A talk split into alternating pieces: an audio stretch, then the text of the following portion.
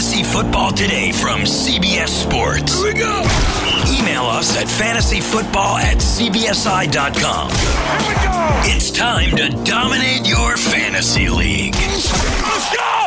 Now, here's some combination of Adam, Dave, Jamie, and Heath. Well, are Josh Jacobs and Miles Sanders on the rise? Is Kyler Murray, you know, a legit NFL quarterback? We've got some questions to answer here. Just kidding. Don't be too harsh now on Kyler Murray. By the way, who are this year's busts? That's the topic for today's show. And who's going to do some regulating at the end of today's show? Hopefully, all of us. But certainly, Ben Gretch and I will be doing that. Ben is here. What's up, Ben Gretch? Welcome to the Friday show. Happy Friday. Good morning. Yeah, casual Friday. I got the nice button down and the backwards hat. I'm feeling pretty good. Glad to be back on. Ba- button down, backwards hat. Very, I'm very casual today. I'm just simply wearing a t-shirt. You should be watching us on CBS All Access. Sign up for that. You can watch our full show or go to youtube.com slash fantasy football today. Dave Richard and Heath Cummings are here. Good morning, guys. Yeah, I, I I also have the button down, jeans, shoes. Adam didn't say. Are you wearing? All Adam said was he was wearing a shirt. So Did you just say you're wearing button fly jeans? Button down jeans? button down shirt. Button down shirt. I didn't say shirt. jeans. I'm sorry you need me to be so literal this That's morning. okay. I thought you were wearing button fly jeans. I, I look forward to reviewing professional football games that are done exhibition style that don't count. They, it- they did not count last night, but I'm I, just being literal. I am overreacting. oh, yeah, you're ready to overreact? You're admitting to The hot take cannon is prepared, and uh, I'm ready to overreact. Uh, okay, so I think it's probably going to be about the Cardinals. So I'm looking forward to that. We're going to do some player comparisons now. Um, but It would be weird if it was the Jaguars. who is yeah right what a useless game that was who is the biggest bust that you're you know if you had to highlight one bust we're gonna get to more of them later in the show. Um, ben i'm gonna start with you and i think you're gonna go no you know what? You've given the Le'Veon Bell bust take before on this show. You'll give it again later. You said while we were doing our mic check that mark ingram is a bust for you. While I cannot stop getting excited about Mark Ingram, so let's start with that, Ben. Mark Ingram, a bust for you. Yeah, I mean, I, I've been writing a lot lately about how the highest value touches for running backs are essentially all plays inside the 10 yard line, including rush attempts, and then all receptions, and that rush attempts outside the 10 yard line are not very valuable. After Lamar Jackson took over last year, he didn't throw to the running backs a ton. We see that a lot with running quarterbacks. Instead of the dump offs, they take off and scramble. Um, and he also took some high value touches with some some rush attempts in close. Ingram's going from the team that has the bet like is absolutely the best in the league at generating those two types of high value touches. They give a lot of red zone work to their running backs. They throw a ton of passes to their running backs. And now he's moving to a team with a rushing quarterback who's probably not going to throw a lot of passes. Uh, maybe, definitely is not going to generate as many scoring opportunities. Uh, and also, um, has had their starting running back usurped the last three years. So not a situation that I'm a big fan of for him. Where are you drafting him. Ben? I'm pretty much not drafting him. Every draft I'm in, he goes like 15 running backs before where I have him ranked. I for me, he is is a guy that just doesn't have the upside. I think he's going to be in a little bit more of a committee, and I think his offensive situation is significantly worse for running back production. So for me, he's way down compared to where he goes. Uh, okay, I mean it's really interesting. What, but what about the you know look what Gus Edwards did argument? Because Gus was Yeah, I mean, good. Alex Collins was the fifth round pick last year, right? And No, and the but year I mean, before I mean it was with Lam- with Lamar Jackson, Gus Edwards got big. no, time no, work. yeah. I mean, yeah. running quarterbacks certainly help the rushing efficiency of running backs. That's definitely been shown. Um, and I think Mark Ingram will have strong rushing efficiency. I just think a lot of that will be these low value rush attempts, uh, you know, outside the the green zone or the red zone or whatever you want to you want to say. I'm sure he'll get some rushing touchdowns. I just don't think he's going to get anywhere near the receiving upside that he used to have in, in New Orleans. I know he has some pass catching chops, but I just don't think he'll get a, enough of that, especially with Justice Hill there. And I, you know, I think he'll he'll put up lines like Gus Edwards put up, which frankly weren't that great for fantasy. I mean, unless he scored because he wasn't catching any passes, it'd be like 60, 70 rushing yards because they do still split some of the touches. He can be a good, efficient runner and still not a great fantasy running back. I, All right. I kind of agree with this take in PPR leagues. Yeah, Um, that's kind of- I I've got him ranked at the top 24 running back in non PPR. I don't have too big of a problem with an ADP at the end of the fourth, start of the fifth round in that format. In PPR, a lot of times we see him go in the same spot, and I I think it's much more difficult to stomach that cost in that format. All right. I've been seeing Ingram going uh, early in the fourth round after Josh Jacobs, Marlon Mack, like early fourth round before maybe before Derrick Henry, but also before the Tevin Coleman, James White, Sony Michel group. So I guess that's a little early for you guys. Uh, Dave, who's a bust you want to highlight? I want to highlight Melvin Gordon because as long as he's out, he's going to be a freaking anvil on your fantasy team. He's not going to do anything. Sounds like he's ready to sit out regular season games unless the Chargers up their offer. I don't think the Chargers are going to up their offer. I'm I'm I'm not drafting Melvin Gordon. I'm worried about him just deciding, you know what, I'm going to chill out. I'm not going to play this year. I'm going to follow Le'Veon Bell's example, and he's going to be a waste of a draft pick almost no matter where you take him. That, that's how nervous I'm getting about him at this. Would you take Melvin Gordon or Mark Ingram? Ingram. He's going to play. Um, I think I, I'd rather have Melvin. You'd rather have the, the the the hope of Melvin. Yeah, I I I don't. I think worst case scenario is, and if you take Melvin Gordon in the fourth round and worst case scenario happens, it's going to be very bad. Worst case scenario, he sits out the first half of the year. Oh, I think He's there's there. a worse scenario than that. I I don't because it's, then his contract doesn't toll and he's back in the same position next year. He can't make any money. But if he thinks that he's going to make money either way by holding out, he's just But he can't. It's I- not Le'Veon Bell. He cannot sit out all year and look. make money. I I agree. Obviously, I agree. That's the rule. But he, he- who knows what he's thinking? He should he should show up before week one. I'm nervous that he's not going to throw in the towel on this and that he really is going to sit out. And even when he does come back, how many times have we seen a running back miss all of training camp, miss all the preseason, come back on the field, they're not ready to play, they suffer a nagging injury, their season gets thrown for a loop, and they're not who they usually are. They're a shell of their former self. So it just makes me nervous to take, even in, the scenario that you're painting, Heath. I, I don't know if I want to even deal with the headache then.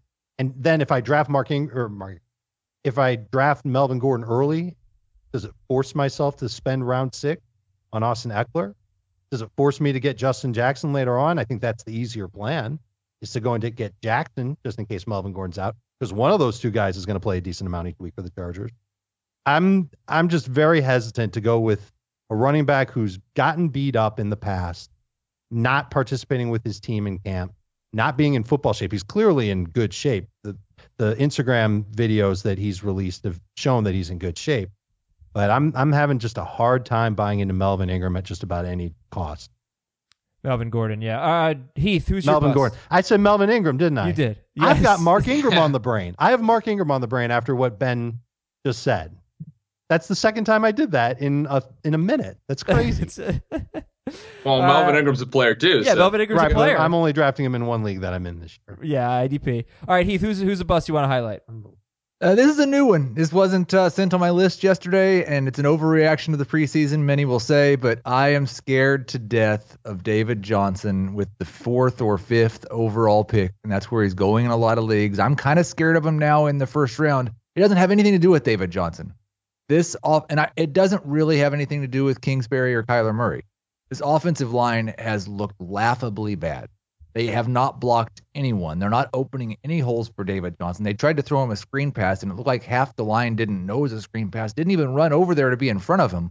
They look terrible. The defense might even be worse.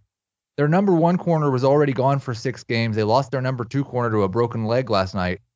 I'm terrified. Like, it's not a good situation to be on a below average offense that has a terrible offensive line and an even worse defense. And you could say, yeah, but he was in a bad situation last year and he finishes the number 10 running back. That's true.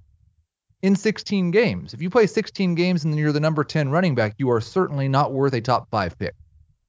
Yeah, he he was right. He was not worth a top five pick. No way. Um, uh, but, you know, it might be an overreaction. We'll see how they look at preseason week three, but they did look terrible yesterday. And uh, on the broadcast, uh, Booger McFarland brought up a good point. I think he said that Texas Tech and Washington State, those two, you know, air raid systems, were blitzed the least in college football last year because those college teams don't have the cornerbacks to, you know, to compensate for for blitzing. that's not going to happen in the NFL. He's going to get blitzed, and it's going to be a tough adjustment. They looked awful yesterday. They're not running their full playbook, obviously. Uh, but I can understand being nervous about David Johnson and certainly being nervous about uh, Kyler Murray. So I'm going to ask you for some David Johnson and Kyler Murray comparisons in a little bit. Uh, we're going to talk about our biggest preseason. You know what? Why don't we do it right now? Let's do a segment called This Guy or That Guy. I'm going to give you two players and you have to pick one. Okay? Uh, start with Ben. Ben, this guy or that guy, Sam Darnold or Kyler Murray?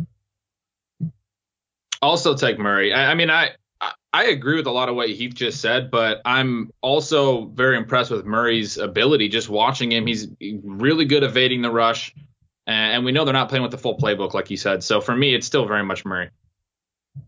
Okay, guys, Darnold looked great. He, uh, I, I, think you know, all looking good. I, I, think all of us will take Murray. I, I'm the low guy on Murray. I haven't changed him because of any of this preseason. All of my concerns have just been realized. Um, but I'll still there's still more upside for Murray, I think. It's I, one bad preseason game. Two. no, no, Kyler Murray was he fine was in the oh, first. Oh, no, no, they ran ten plays and picked up thirty yards. That was if he does that what he did week one preseason all year long. That's I'm, terrible. I'm not freaking out yet. I might not. I'm not going to move him down in my quarterback rankings, but I might move him down a little bit, just a little bit, in my overall rankings. And I, I'm thinking this weekend, if you're drafting this weekend, all the Cardinals ADPs are going to slide because of what we saw on national television. And you can take advantage if you still believe in this Cardinals offense. I still do. Okay. Next Is up. anybody moving Darnold up? Yeah. I'm just right, curious yeah. if anybody's moving Darnold up. I, I moved him up a couple of spots before the preseason game, um, just based on what he did in the first preseason game on the one drive and just the, the the the easy type of throws that he can make to gain yardage with the Jets. And I think it's just a sign that the Jets are gonna it's gonna hurt Le'Veon Bell. It's it's they're gonna throw quite a bit to everybody. Crowder, Herndon when he comes back, both the running backs, not just Le'Veon Bell, Ty Montgomery too, Robbie.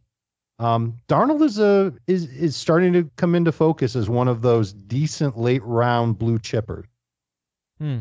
Yeah, I don't know that it's going to hurt Le'Veon Bell though. I mean, we saw how good Montgomery looked yesterday. He did look very good. He might be a handcuff to consider. But I just think a good Sam Darnold is good for Le'Veon Bell because being on a good offense Yep. is a good thing. They do have If some they major run the ball offensive- as much as a typical offense does, but he'll then catch sure. passes. But but you know, but they have some offensive line injuries that they're dealing with right now, like three starters. But um, I don't know. I, Darnold Darnold certainly, like I said yesterday, in a two quarterback league, I'm, you don't have to draft Darnold necessarily in a one quarterback league, but he's just been so overlooked. And in a two quarterback league, he certainly is is in play. Um, next guy, this guy or that guy. Uh, we'll go to Ben first again. Nick Chubb or David Johnson. Uh, I'm still taking David Johnson again. I love the receiving upside uh, for players. And and uh, look, I just talked about uh, with Lamar Jackson being a running quarterback, being a guy who doesn't throw to the running back as much. That's probably going to be true with Kyler Murray. But I do think they're going to design some pass attempts for David Johnson. I think we'll see more of the playbook. Uh, I do share some of Heath's, Heath's concerns. He also looked really uncomfortable running out of the shotgun last night. He just looked to be kind of dancing in the backfield. Um, I want to go back and kind of look at his splits and see if he's a substantially worse runner out of the shotgun. I, I seem to remember that he's actually better running out of yeah, the shotgun, he said, but he just he, looked said he really uncomfortable. liked it. He said he was looking he did it a to lot in doing it. college. Yeah. Yeah, Yeah. I mean, but he, yeah, there was a couple runs where he looked really tentative and a couple where he looked all right. So I, Right. I'm not I'm not moving him out of nowhere. I do uh, or out of out of the first round or, or freaking out too much, but I, I do uh, share a little bit of concern. But for me with Chubb, Dontrell Hilliard is a really good receiving back. All nine of his touches last year were receptions. I, be, I think the big reason they were willing to move Duke Johnson is they have a guy who can play that role. We still know Kareem Hunt's coming back. Chubb is a guy I really, really like as a runner. Think he has plenty of touchdown upside. He's not a guy I'm like fully fading like Mark Ingram, but I am really concerned about the receptions for him too. And in the last two seasons, the top nine fantasy running backs in PPR leagues have caught 50 plus balls. All the top nine both years. It's a different fantasy landscape. You got you have to be able to to catch passes. I don't think Chubb has 50 reception upside. I think he could come close to it though. That that's part of his game that's a little underrated, and, and I think that the Browns are going to try and take advantage of that. You saw it in their first drive, their only drive when they were doing the two minute drill in their first preseason game. Baker Mayfield was checking it down a bunch. Those guys had a lot of catches, and I, I think Chubb could get close to 50 catches this year. I just think Johnson has a little bit more upside. That's why I've got him rated a spot higher. This one's format dependent for me. I will take Chubb over Johnson in non PPR. I'll take Chubb over Johnson in half PPR. I will take Johnson over Chubb in full PPR. I think Johnson might catch 25 more passes.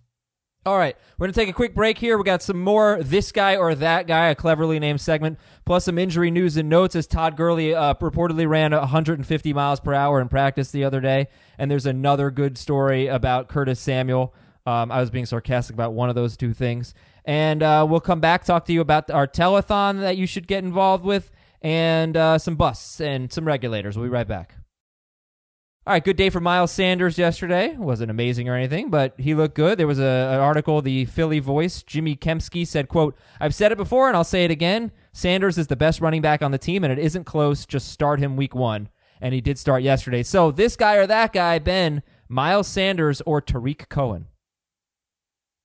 Yeah, I'll take Sanders. Uh, I'm not. I don't have like a really strong take here. I, I do still worry about the Eagles uh, committee, and I don't know if he will necessarily start Week One. But the the drum beat is getting big enough that I think you have to prioritize Sanders, who has more, uh, you know, of a, a, workhorse potential than Cohen would have. But I do still like Cohen in his his role the Eagles' track record is what it is about using multiple running backs. But if they, they're not idiots. If they find a running back who can handle three downs and and be a threat and keep defenses on uh, its toes, on their toes, uh, I think Miles Sanders is going to have a shot at getting over a thousand yards in non PPR.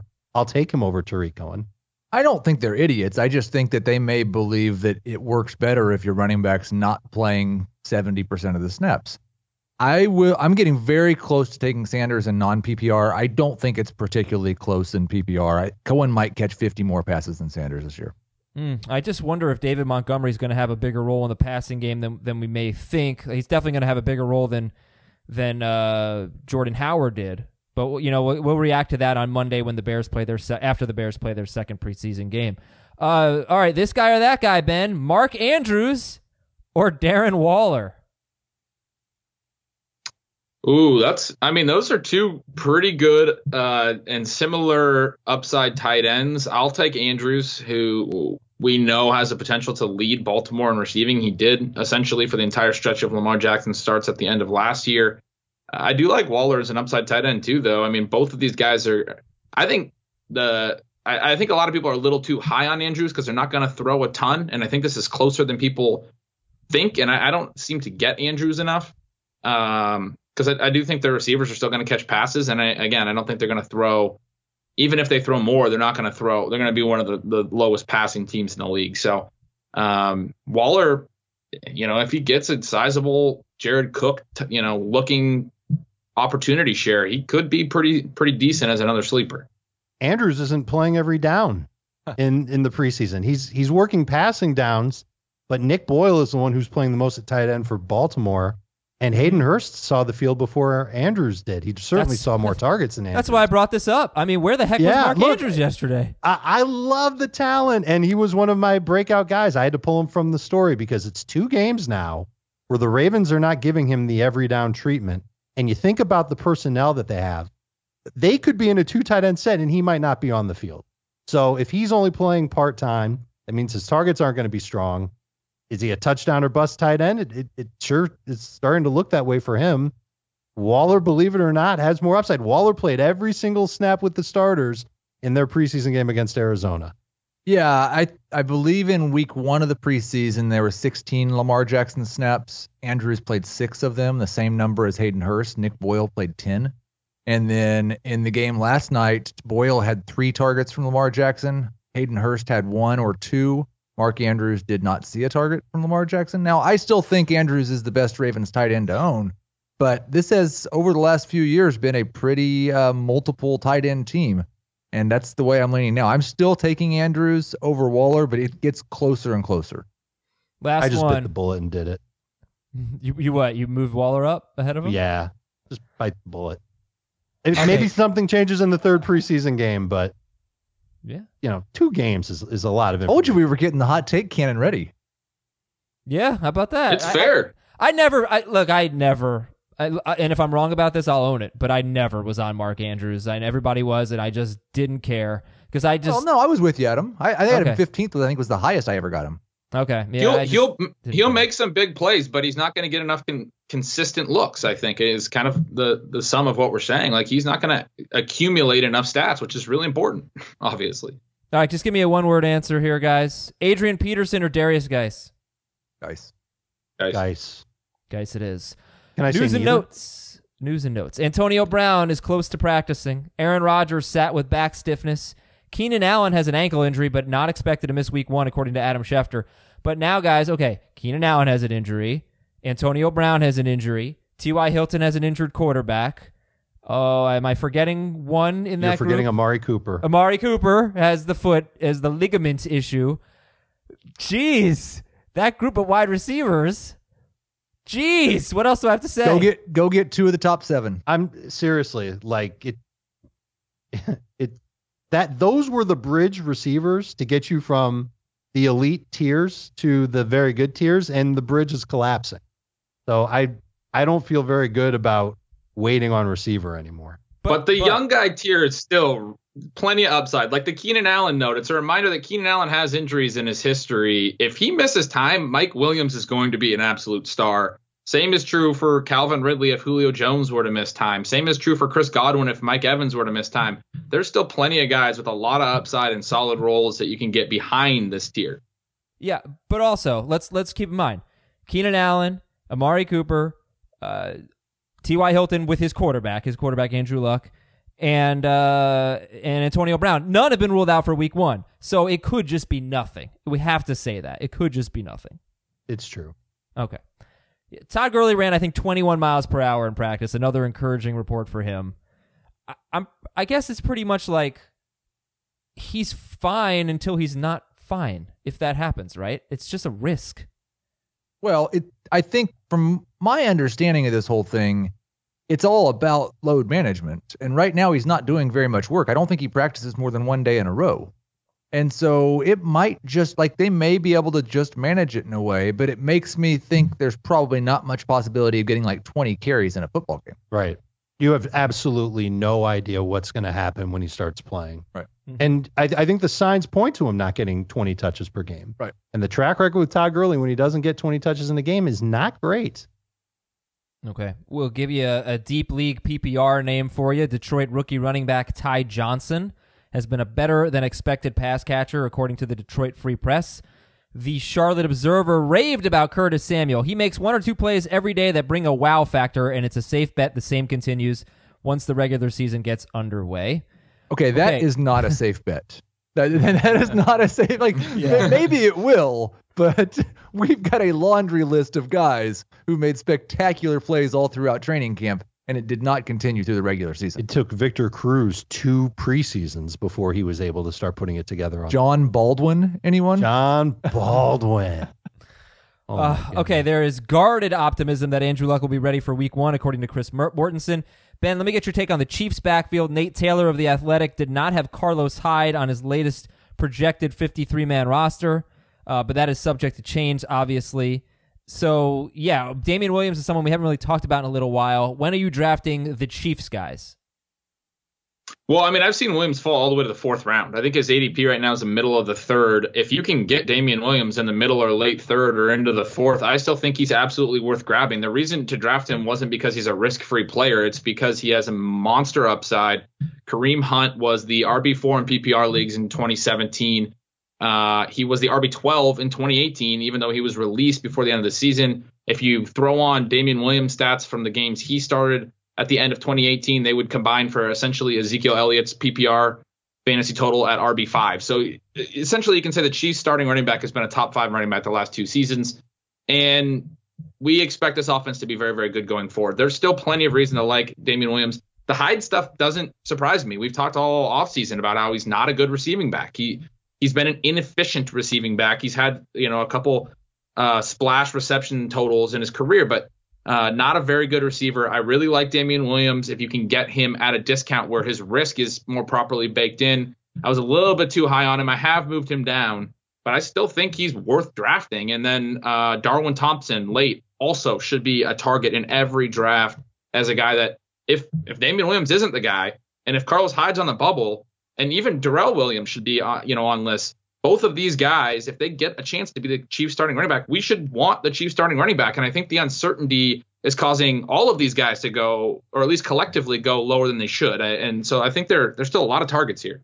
I'm going to be there on Saturday when they play against the Steelers, and you know I'm going to go right up to Andy Reid and ask him about these running backs, and he's going to give me an answer that probably isn't going to be honest, but I we're going to see we're all going to be able to watch these guys and watch them play. Uh, this isn't the first time I've heard about Carlos Hyde not making the team, by the way. Uh, I like the idea of drafting Damien Williams. I love the idea of drafting Darwin Thompson. Okay, so are we all drafting Darwin Thompson ahead of Carlos Hyde right now? Yeah. Yep. I Okay. still have Hyde ranked ahead of Darwin Thompson. I've made that switch once before. I assume by Saturday I'll be ready to make that switch again. Yeah, just ask ask Andy Reid who, who you should take. You know, just say, hey, what should I do That's with what my I'll do. Uh, and would you take Josh Jacobs, who you know was featured on the opening drive of the game and did well, or Damien Williams? I still have Jake. Williams for me. Definitely William. I- I'm I'm the nuance guy today, I guess. You're asking good questions that um, don't quite fit across the board. I, definitely Williams in PPR and Jacobs in none. Okay. Eagles quarterback Cody Kessler left with a concussion. Nate Sudfeld broke his wrist last week, so Carson Wentz is healthy because he's not playing. Uh, right tackle Brandon Shell for the Jets hurt his knee. Like I said, their their O line's beat up. So is Atlanta's right now. Heath already mentioned that Robert Alford was going to miss about two months with a leg injury, and he could basically be out the entire time that Patrick Peterson is out. Six games against Detroit, at Baltimore, Carolina, Seattle, at Cincinnati, and Atlanta. And I don't know if you saw it, but Kelvin Harmon, he's a Redskins receiver. He was flagged for offensive pass interference. It was a terrible call, terrible call. Obviously, it got challenged, and somehow the ruling was upheld. So if if you can't overturn that with offensive pass interference with the new rules being able to challenge it, then this is going to be awful. Thankfully, this is just preseason, but my goodness, like so obviously not offensive offensive pass interference. Um, I Have any of the calls been changed? I feel like they were like. I mean, I don't I don't want to put on a tinfoil hat right now, but I feel like they were like telling the refs to to lean towards just letting it be in the preseason. Hopefully, that call is a call we'll see overturned in the season because you're right, it was a horrible call. it was a horrible. Yeah, you have to put a tinfoil hat on next next week, not just the standard back. Well, and you're already, right. you'd look pretty silly if you wore two hats. So next week, don't wear that hat and just wear the Right. tinfoil hat. Just to wear the tinfoil hat. All right. Of course, of course, that's what I meant, Heath. Like, what are you kidding me? Of course, I I meant just the tinfoil hat. Um, hey, we got a telethon next week. It's uh, it's on Thursday next week, and we are really excited about it. The second annual Fantasy Football Today telethon. It's airing next week for six continuous hours. Thursday, starting at noon. The Fantasy Football Today crew a lot of us, a plethora of guests are going to be answering your phone calls and dropping tons of fantasy knowledge to get you ready for your drafts. It's all hands on deck. We're going to have our pick six squad there Danny Kanell and Brian McFadden, Roddy White, Eddie Lacy, Dwayne Bowe. Other NFL guys are stopping by. Industry friends like the fantasy footballers are joining us. I think Nando's going to join us.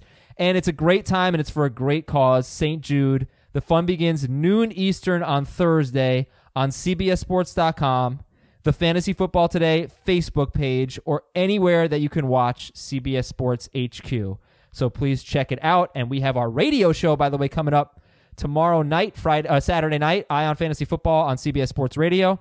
Uh, that's 10 p.m. to midnight Eastern. And um, also, please keep it coming with the five star reviews. You, they're so incredibly helpful, and I have some five star review questions I'm going to answer later in the show. Got some emails and some busts right after this quick break on Fantasy Football today.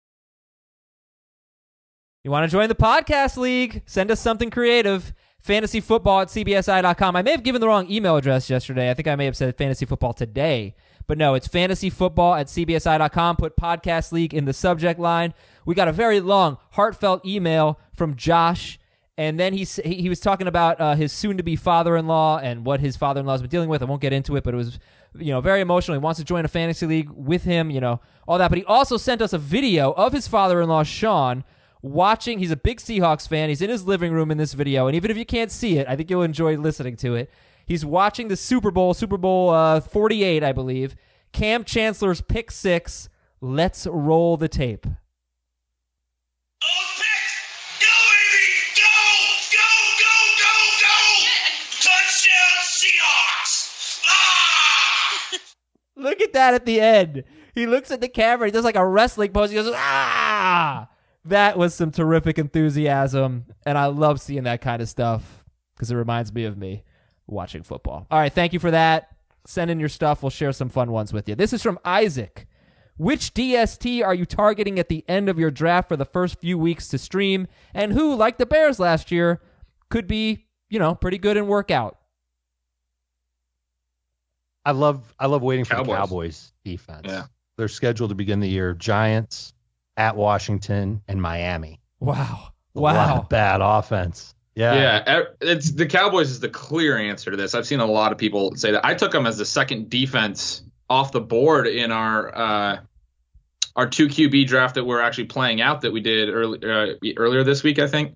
And I know that's like too early just for an early season matchup, but I, you know, I it's tough to predict defensive performance year over year, and there is a, a huge correlation between uh, essentially bad offenses and defensive points. So their early season matchups so good that I think you can take them over defenses we have way more confidence will be better throughout the year. Stream them for three years and hope that you can just stream throughout the season. Essentially, We'll stream for three weeks, not three years. But yes, we we get your point. let's I've also, not let's not do three years.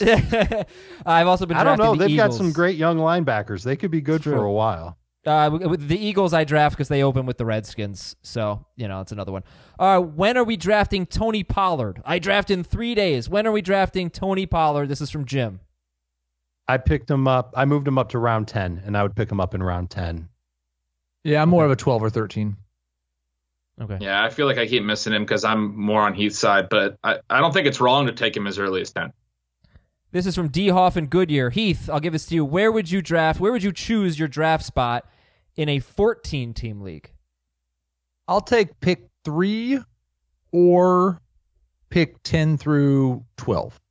What about, but not 13 and 14? I don't really want 13 and 14. I, I, we did a draft where I was picking at the end. I had the first pick, and I hated it. Absolutely hated it. I don't want one. I don't want. Well, I do want one. I'll take one before 14. But I, I, I'm in agreement with Heath. Three is a great spot, and then that 8, 9, 10, 11, 12 range. Okay. This is from Andrew. Ben, I'll throw it to you. How many players are too many players from one team? Do you purposely take a player you think is a lesser guy just to avoid having two to three guys from one team? Depends on the team. I mean, totally depends on the team. If it's the Chiefs, I don't think you can have enough. Frankly, I think you could take as many Chiefs as you want because I feel very, very confident that they're going to put up a ton of points. As you go down towards the bottom, I think even having two of a, a bad offense is tough. Like I drafted uh, on Johnson and Kenny Golladay in the same mock the other day, and I didn't notice that I did it, and I I wouldn't do that intentionally. I don't, I don't want both those guys for the Lions because I don't love the Lions offense. So totally depends on the offense for me. Okay, guys, here we go. This is going to be a little bit of a tough one. This is from someone. Dave, where's someone from? Someone is from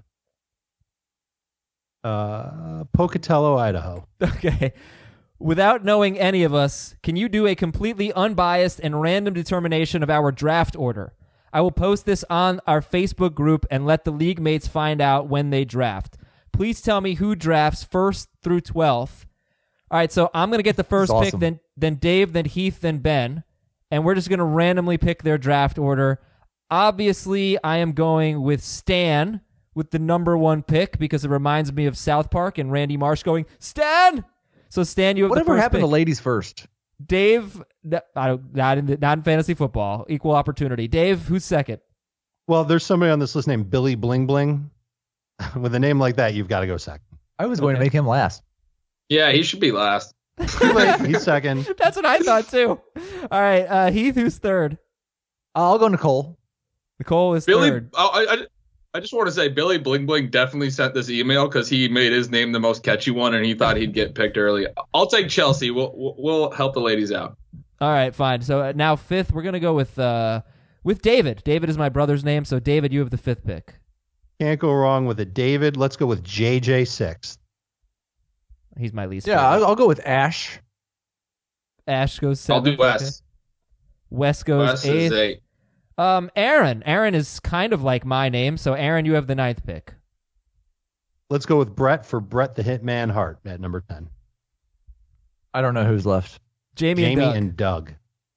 Oh, you don't you don't want to be a Doug. I'll go Jamie. Doug, you're 12th. Yeah. All right, guys. Yes, I'm that a was Doug. fun. That was fun. And then uh, this is from Squeaker. He says, I was listening on my lunch break to the August 8th podcast of Running Backs Part 2. Van Damme movie reference, Dave. Really? What's the Van Damme movie, Part 2? That's Hot Shots Part 2. Is Charlie Sheen. Right, right. Yeah, I don't know about that, Squeaker. Um, I had a mildly awesomeness moment when at the 4440 mark, Heath Cummings spoke my wife's name over my truck's Bluetooth. Heath said, quote, I'll take Lindsay Michelle Montgomery in non PPR. And further awesomeness ensued as Dave said, I'm kind of crazy about Montgomery. I was stoked. That's really fun. Am I the only one fun. enjoying That's these emails? pretty hilarious. No, right? that's It's pretty cool. hilarious. Thank Yeah. you. Thank you, Ben. More shows for Ben. Um, preseason roundup. I don't know if there's anything else you guys wanted to touch on. Kyler Murray was three for eight for 12 yards. Matt Ryan looked good. Derek Carr looked good, even without Antonio Brown. Uh, we good with quarterbacks? Sam Darnold. Great Yeah. throw from Haskins. Yeah. He, did you watch the rest of it though? Because it got Oh. it got worse. It got Yeah, worse. It's Haskins. if it, if we got to fire up the hot take cannon, I'll say Ryan Finley might be better than Andy Dalton already. He looked Oh, I thought he looked good. He was climbing the pocket well. He was hitting guys that were open. Dalton threw a pick six on his only drive Mhm. in the red zone, 90 something yard pick six. I, I I would not be surprised if he's a fourth round rookie, but I would not be surprised if we saw Ryan Finley start some games this year. I, I like Andy Dalton more than most people, but I had Finley ahead of Lock and ahead of Daniel Jones, so I'll buy into it.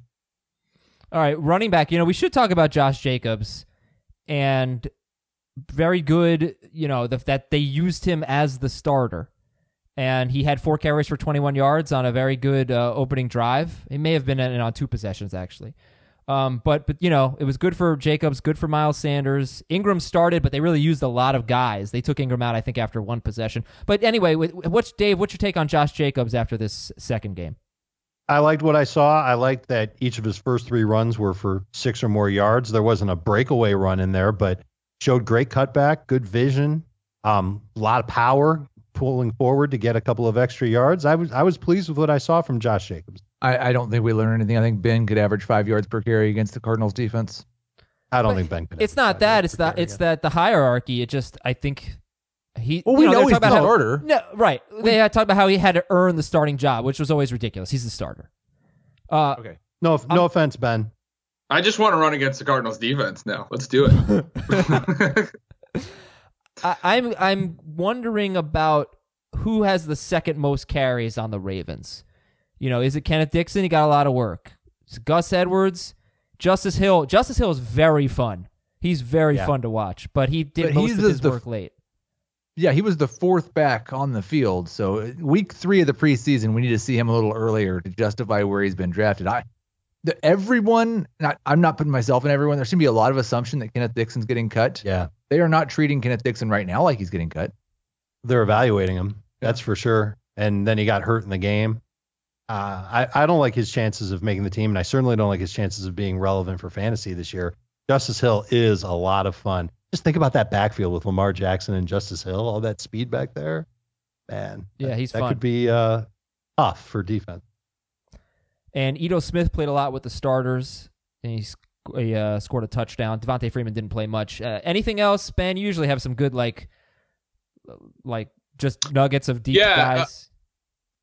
Uh, Ty Montgomery played almost exclusively with the ones. I don't have him as a Jets backup right now, but he's for me gonna, you know, be a late round draftable pick because he looked pretty good with them. Uh, I didn't really know who would necessarily be their backup, but he played it like they didn't rotate like Bilal Powell or anything. They just played Montgomery. Um, Josh Jacobs did only play the one drive, but they ran the ball three times in a row. Uh, Ryan Grant was was playing ahead of Hunter Renfrow. If you're you know excited about Renfrow, uh, that's that's all I really had for notes. okay. but- yeah, when you watch Ty Montgomery, you're like, why is that wide receiver playing running back? And he wears, I think, number 88 Yeah. or something, but he did look pretty good. All right, it's time to This talk your about some first day busts. watching Ty Montgomery play football. No, it's just it's just funny. Like he's a wide receiver, uh, you know, playing running back. Well, I mean, he came into the NFL as a wide Yeah, I receiver. know. He's been wearing 88 ever since he was in the league. but he's on a different team now. It's just different. I don't know. Okay, you know what, Dave? It's in New York. Nothing that happened in New York. Yeah. It's a- I didn't notice it because it didn't happen in It's New a York. different shade of green on the jersey. I I just thought uh I just think it's you know I just think it's time for me to stop talking and throw it to break. For our last break of the show, you're gonna hear about NFL Game Pass, which I watched this morning to catch up on all of the Dwayne Haskins lowlights and much more. And then when we come back, busts, busts, busts galore, and the fantasy regulators after this. Okay, Dave, your busts. You already talked about Melvin Gordon, Todd Gurley. What what do you want to say? I guess uh, the question is when would you feel comfortable taking Todd Gurley, who, as I mentioned yesterday, is creeping into the first round in a lot of drafts. Yeah, I'm I'm team round three on Todd Gurley. I don't I don't want to deal with a headache, whether the headache happens early in the year or late in the year. We we we can all assume that the touches are going to go down. I think the explosiveness could also go down. Uh, I I don't care that he's not playing in the preseason. That's typical for stud running backs like Gurley. And I'm happy that he worked in the joint practices, but I don't see him delivering to the top five if he's got a, a knee that could cause up problems at any point during the year. So I'm I'm avoiding Todd Gurley on draft day. Okay. How about Heath and Ben? Just tell me real quick when you'd feel comfortable taking Gurley. Mid late second. I think there's enough guys in the second that I that I like more that I'm not taking him in the second. So I, I agree more with Dave.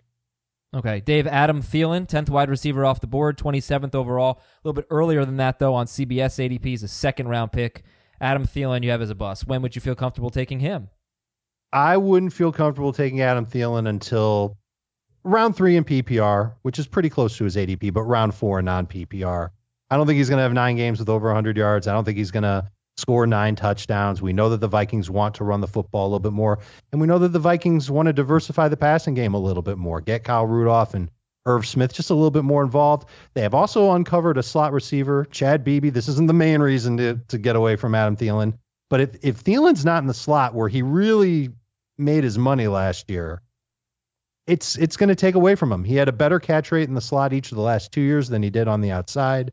Great numbers in the slot the last two years compared to the outside. I, I just think he's being overdrafted. I don't think he's got a shot at 1,200 yards or even seven touchdowns. Okay. And then finally, Vance McDonald, who is tight end 10 in Fantasy Pros in terms of ADP. He's going at the end of round eight, and you have Vance McDonald, Steelers tight end, as a bust.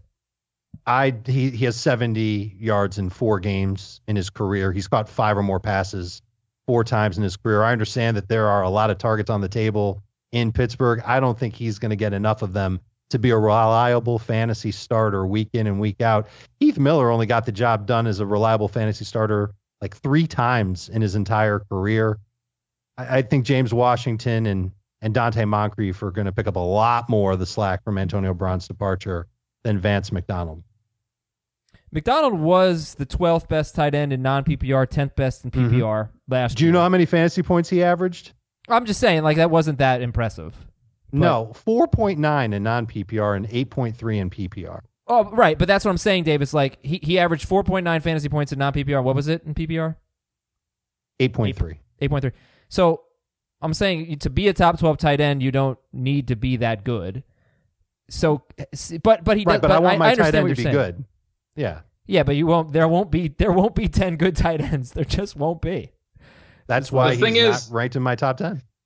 Heath Miller didn't run a you know four seven at two sixty seven. Like part of the reason to like Vance McDonald is he's a big dude. He can run real fast. He's never really had the the the opportunity share that we want, like like Dave mentioned. But um, we you know we saw in the playoffs two years ago. He had a 16 target game and blew up. He's had his moments. If you want to look for like a George Kittle type uh, for this year, that a guy that just has really good efficiency yards after the catch, I, I think Vance is your best bet. But he is 29. He's a lot older than you think. And Dave has a point. Like if he hasn't done it to this point in his career, kind of tough. Yeah.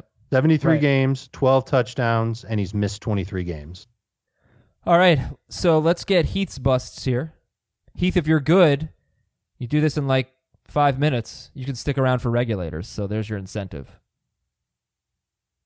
Oh, thank Ready? you. Uh, yeah, Russell Wilson. I don't have to say too much more about Russell Wilson. We saw the upside last year, which was like a, a low end starting quarterback, a mid range low end starting quarterback, depending on what format you play in.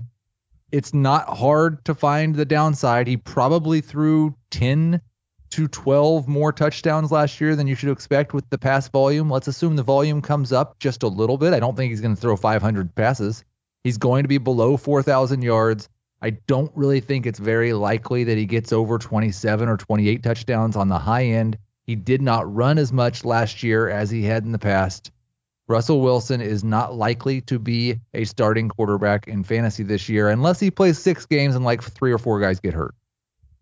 Another thing I want to point out about Russell Wilson is that yeah, he didn't run that much last year, but he also is not a guy that runs a lot inside the five yard line. You know, he, you could maybe could get more yards from him, but he's not a big rushing touchdown guy because he doesn't get like his rushing touchdowns. has- yeah, Yeah, he scored five in the last four years.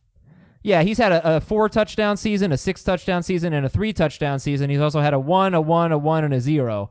So he just doesn't get that many carries inside the 10. Like three or four carries inside the 10 yard line each of his last four seasons for Russell Wilson. Uh, you have Josh Jacobs as a bus. What up with that? This is mostly a PPR call. I'm a little lower on him than ADP and non PPR, but I could live with him as running back 19. I just, and, and I haven't, it might happen.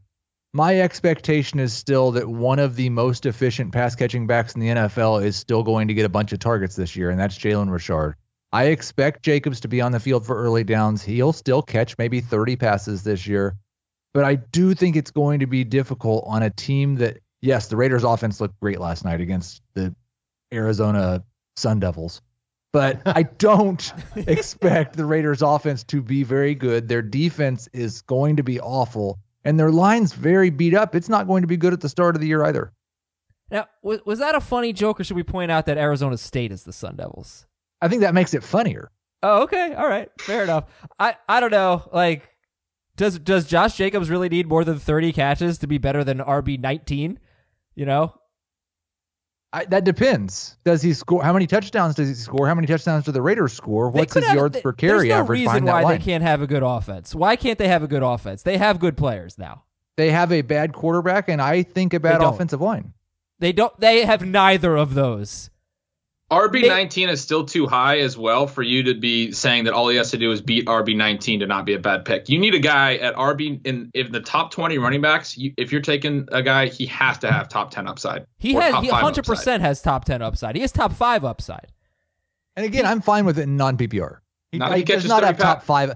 Derek Carr is a bad quarterback first. No, if we're saying that there are 15, I mean, how many good quarterbacks are there? There's over 20. He's a below average quarterback.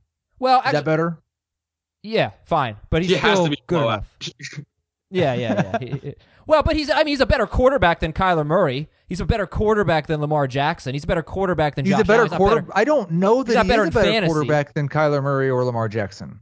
You also have Antonio I know. Brown as a bust. Antonio Brown. I don't like the Raiders, Adam, Yeah. and I don't like Derek Carr, and I don't like their offense. And listen, it sounds like Antonio Brown's uh, head is right back back in the right place. It's not quite back in the right helmet yet, but it will be. Um, I think good. his feet are probably going to be okay, but there's still a lot of concerns that I had about Brown before any of this drama. It's the Raiders' offense. It's Derek Carr. It's how is Antonio Brown behaving when they are seven games into the season and, and they're two and five, and there's a game where he only gets five targets. Understood. I, to to defend Derek Carr, he has twice given us twice given us two top 24 wide receivers. Once he gave us two top 20 wide receivers. That was Amari Cooper, Amari and Michael Crabtree back to back. I don't think he's and I think he like- could. Yeah. Right, I think he could give us two top 24 wide receivers again this year as well. Antonio Brown could be like 17 or 18. Tyrell Williams is 24th. We're good.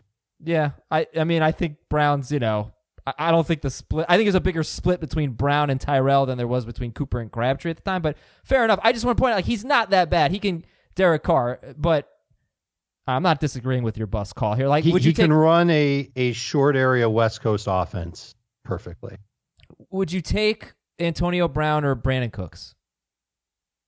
I've got Cooks a spot ahead of Brown as of now. I would definitely take Cooks in non PPR. I might have Brown one spot higher in PPR. Ben, how about you? I'd probably take Cooks. I'm really low on Brown. I, I just want to note on Derek Carr last year, Jalen Richard led the team in receptions. I think it was eight of the 16 games. Like when they get behind, he doesn't press the ball on the field. He just checks down a ton, or he threw to, to Jared Cook a lot. But he has, I, I, I don't know that I would dis, uh, agree with Adams' kind of defense that he's a decent quarterback. I think he's pretty bad. Like I think he has a hard time getting the ball to his wide receivers, and that's what you need to do to be a good good quarterback. Well, let's see. I mean, let's see. Like like I said, when he had Cooper and Crabtree, he got them the ball. Let's see what he does with, uh, with Antonio Brown. You know, I think they have a better offensive line now. They had a- They've invest, invested Yeah. in it. Look, They have a better running game. I was gonna what say he they did had a good last one. year. Last What's year that? he had a career high in completion percentage and yards. Yeah, But he did it with a lot of that dink and dunk, Yeah, hmm sure. All right, which and then is um, what he can do. The last one for Heath is Ebron, who is definitely moving down in ADP. He's 66th on CBS. He's uh, lower than that on Fantasy Pros, and he's basically like in our drafts, nobody wants him except for me. He's, he'd be And terrible without, without luck. I take Eric Ebron in like the 10th round now. I'm actually okay with that, but I don't know. You don't like Antonio Brown. I think I think tenth round is a good place to take Eric Ebron, and he might score some touchdowns. Um, Mhm. There's a lot of things to be scared of. I'd feel better about him if Jack Doyle was unable to get healthy and Andrew Luck did get healthy, but um, that's that's a lot of ifs. His his primary role was red zone weapon, and they've added Devin Funchess to be another red zone weapon. Jack Doyle is back, another red zone weapon, and then whenever the heck Parris Campbell gets healthy, he'll be in the mix too. The touchdowns are going to come down. He had three games last year with 70 plus yards. He opens the season against the Chargers and the Titans. Both of those teams have safeties that can cover him. He's he's not someone I want to take. Okay, makes sense. Um, hey guys, one other thing. Let's regulate. This is from Jay. Dear Alex, Colt, Robert, and Joe. Those sound like Redskins quarterbacks. I'm in a 12 team league that drafts next week, and I have been given the 10th slot. I am good friends with. Uh, damn, why am I so bad at this now? Cannot get it. I'm good friends with the guys drafting 11 and 12, and he has the 10th pick. We've talked to each other about what we could potentially take. Is it okay to hatch a plan that we all figure out beforehand what the others are going to draft and ensure we all get players we want? Or should we not be allowed to talk draft strategy at all? I think Definitely not okay. It seems like it's probably not okay, although I kind of feel like when teams are discussing trades, they're definitely doing mm-hmm. this in the NFL. Oh yeah. Like there's they're definitely There's doing no there's no law against it. It's you know, it's just it's frowned upon. Yeah. The My only first- person this helps is the the tenth slot. By the way, like Yeah. like the So twelve, the guy in the twelve slot isn't gonna, you know, like he's picking back to back. What's he gonna? What, what does he have to offer? But like, Yeah. if you were in the tenth spot, wouldn't you like to know who was the eleven and twelve guys were taking? Right. You don't you want to get a beat on whether or not they want Travis Kelce And or you're they not- want a stud running back in round one. And you're Like- not giving them anything in return by telling them who you're taking. What are we doing here? What So are we doing? not- I, I want to get you guys in for another regulators before you have to go. So I think it's what- fine.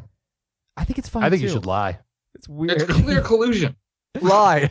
I It's not, should. if you This lie, is it's fantasy collusion. football. Right, exactly. it's weird. Like Ben's probably right, but for some reason, like I'm just okay with it. Okay, here we go. I'm Um, this definitely is- right. Corey. Corey says, um, last year I was in a 10 team standard league with a kicker and a defense. It was week 14 and I was looking at a playoff spot. Well, going into Monday night's game, I was ahead by eight points, and the person I was playing didn't have a kicker started because his was injured on the bench. And, uh, eh, a little off. Well, another owner who was also in the playoff running messaged my opponent and told him that if he started a kicker, he would win.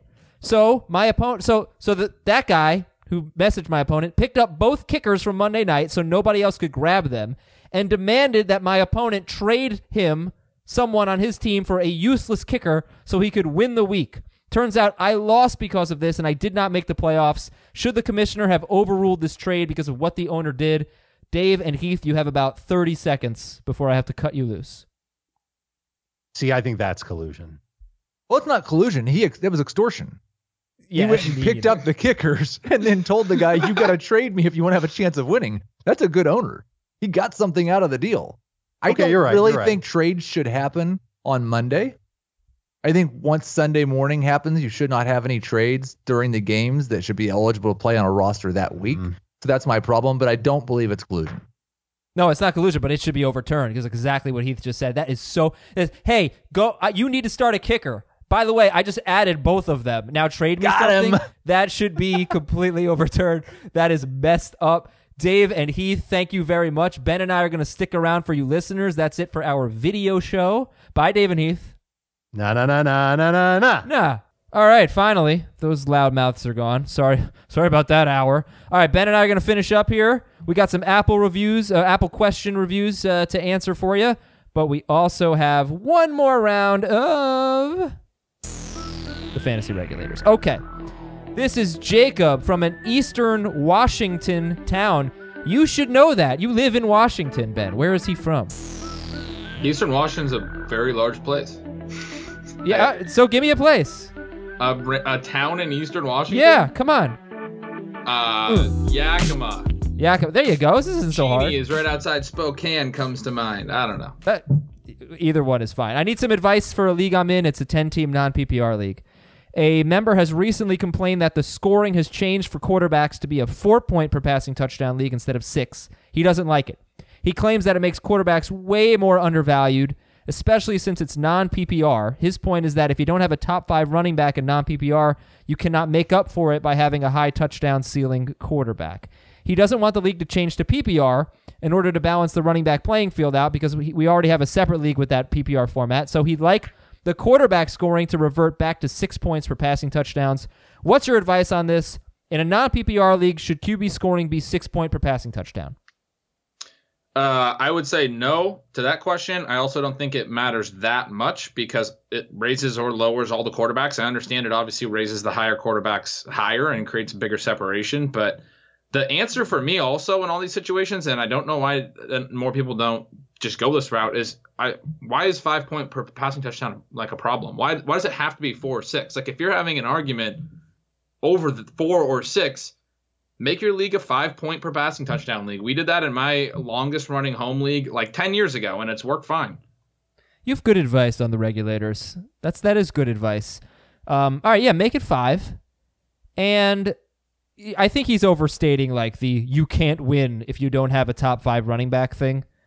Uh, you can, but it's it's not a bad point about quarterbacks. Like a quarterback in a four point per passing touchdown league in PPR is so devalued, in my opinion. But in non PPR, still like you know, because in my in quarterbacks are devalued in PPR because they're the only ones that don't catch passes. They make up a fewer percentage, a lower percentage of your total points.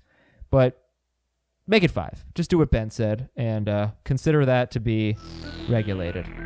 All right.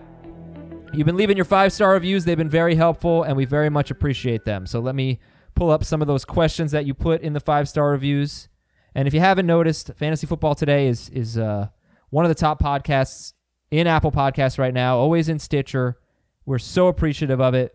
It's awesome, and we're just going to keep on growing, keep on getting better.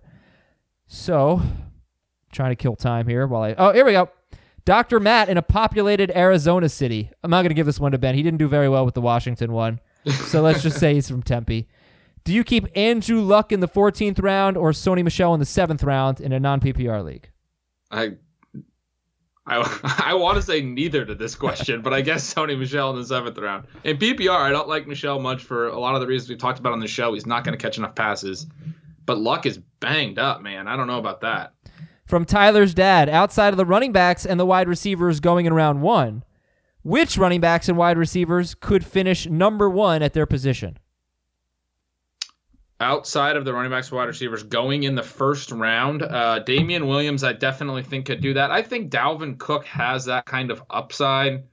Um, Todd Gurley, I guess, if he played a ton more than we expected. There, I mean, and then there's always the backup running backs that have the potential to do it if they if a running back went down in week one, like what James, what happened with James Conner last year. I mean, he was came out of nowhere. It's got to be a good offense. It's got to be like a a Darwin Thompson. If he ended up being their their lead back early in the season, much like Kareem Hunt was as a rookie two years ago, he could challenge for that for Kansas City. But um, yeah, I think for running back it's a lot easier. For wide receivers, it'd be a lot smaller list. Mike Uh, Evans. Yeah, like Mike Evans. Mike Evans could do it. Absolutely. Uh, Daniel in Jacksonville.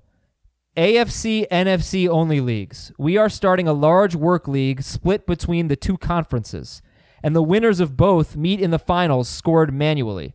What should we do if a player is traded mid-season to the other conference? Should the previous owner be allowed to keep him, or should that player hit waivers? Have you ever done an AL only or NL only fantasy I baseball league? in baseball. And I actually was just thinking about this question the other day about AL and NL leagues. Like Yeah. literally yesterday. I was like, what happens when that happens? Yeah, so typically what happens is you lose the player and he goes on waivers. And you want to save your your money, your fab dollars or your waiver wire priority for around the trade deadline in baseball so you can get oh, who were the big ones? Yasiel Puig, Trevor Bauer, you know? Sure. Um, so if you're gonna go by that, then yeah, you lose the player. Uh, it's tough. It's a tough pill to swallow. That's Yeah. that would be my vote. Lose the player and he goes on waivers. Uh, from Stump thirteen, I think this is about the the Nick Chubb hype. It definitely is. Are analysts not taking into account just how good of a running back Kareem Hunt has been? I think, uh, yes, they are not taking that into account. I think that's fair. I mean, I, I really do think I, everyone seems to believe that okay, Nick Chubb's gonna, got this huge head start, and he's going to be the clear lead back, and and Kareem Hunt's not going to cut into that because by that point, Chubb will have established it. What I think is going to happen, number one, I think the Browns are good enough; they're going to make the playoffs this year, and I think you're going to get to the, a point at that point that if they've ridden Chubb that hard, it doesn't mean that Chubb hasn't established himself. It just means that they're going to be able to split up the work more and keep these guys fresh going into the playoffs. It, from a team perspective, not a fantasy perspective.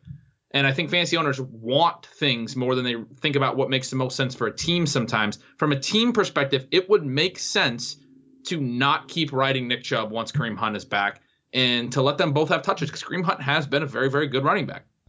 I don't know that many examples though, because we talk about this all the time. Oh, they're going to keep them fresh. They're going to. They're not going to ride 'em.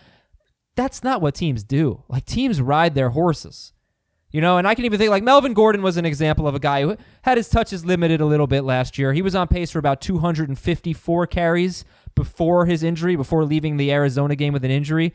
And that's not massive workload for a guy like Melvin Gordon, but he made up for it in the passing game and he scored a bunch of touchdowns. So I, I just I just feel like we talk about it all the time. Hey, it would be smart if they limited their his workload. Teams just don't do that, in my opinion. I, I don't see it happen very much. teams do it from the start of the season when they have all their players active. I, I don't think there's a great comp to where a player like this is suspended and comes back at that point. So, I mean, I think No. if Kareem Hunt was active to start the season, we might see a split early on in the year. I think Right. But that's that that's to me because I'm very high on Nick Chubb. I, I said in the Facebook group yesterday that if there were no Kareem Hunt, I would take Nick Chubb fifth overall. Uh, I can see that argument if there were no Kareem Hunt. I just feel like I'm very confident in him. I think he's going to do great. And I just don't think they're going to really take him off the field all that much when Hunt comes back because that is that is week 10 when Kareem Hunt comes back. I'm not sure how much it matters for fantasy owners. Like you get in his first 8 games just dominating, you know, that's the other thing. He's going to be that good that it might not really matter. He's going to get you basically he's going to be very helpful to get you to the playoffs. At least that's the way I see it. All right, finally last one. Sean O from Philly. 12 team PPR mock draft. I took Kelce at the end of the first round, and then Kittle was there at the end of the third round. Should I have taken him as my flex? Uh, I don't love that, but I also, with that kind of value, don't hate it. Uh, for two reasons. One, I mean, it's got to be a league where you can make a trade because I, I would only do this in a league where, essentially, this is you're giving up some equity for sure, but you uh, are damaging the rest of the team, the rest of the league's tight end situations, and and uh, if you take two of the top three tight ends, other teams are going to be tight end needy, and you might get someone come calling uh, and, and get an opportunity to get a little bit of a profit on that pick. So it, I wouldn't, and I hesitate to to to take picks that I intend to trade. I wouldn't take them just because I could trade them. I think just with Kelce and Kittle essentially, and maybe with Ertz, uh, they're good enough that you could flex those guys, and you have this really good trade chip. So I, I can see it, but I'm hesitant on it for sure. You get this question all the time. You wouldn't believe it how many people ask us about taking two of the top three tight ends, using one as a flex. I think that you it can work. It would have worked last year, but you need both of them to be great because what you're doing is you're tying up your flex with your third round pick. And that means you can't play matchups with the running back who's facing the Cardinals or whatever. You can't do that. You you're tied up with your flex, and I really hate doing that. So they both have to be awesome for this to work, which is why I'm opposed to it. Ben, thank you very much, my friend. Thank you. This was uh, a fun show. Glad to be back on. Are you gonna take a nap now? Because you it's you got like this started at 5:30 in the morning for you. Yeah, we're almost pushing seven o'clock. I think uh, I got to stay awake at this point. Very responsible adult. All right, that's Ben Gretch for Dave for for Heath. I'm Adam. We'll talk to you on Monday on Fantasy Football Today and Saturday night with our Eye on Fantasy Football Radio show. See you.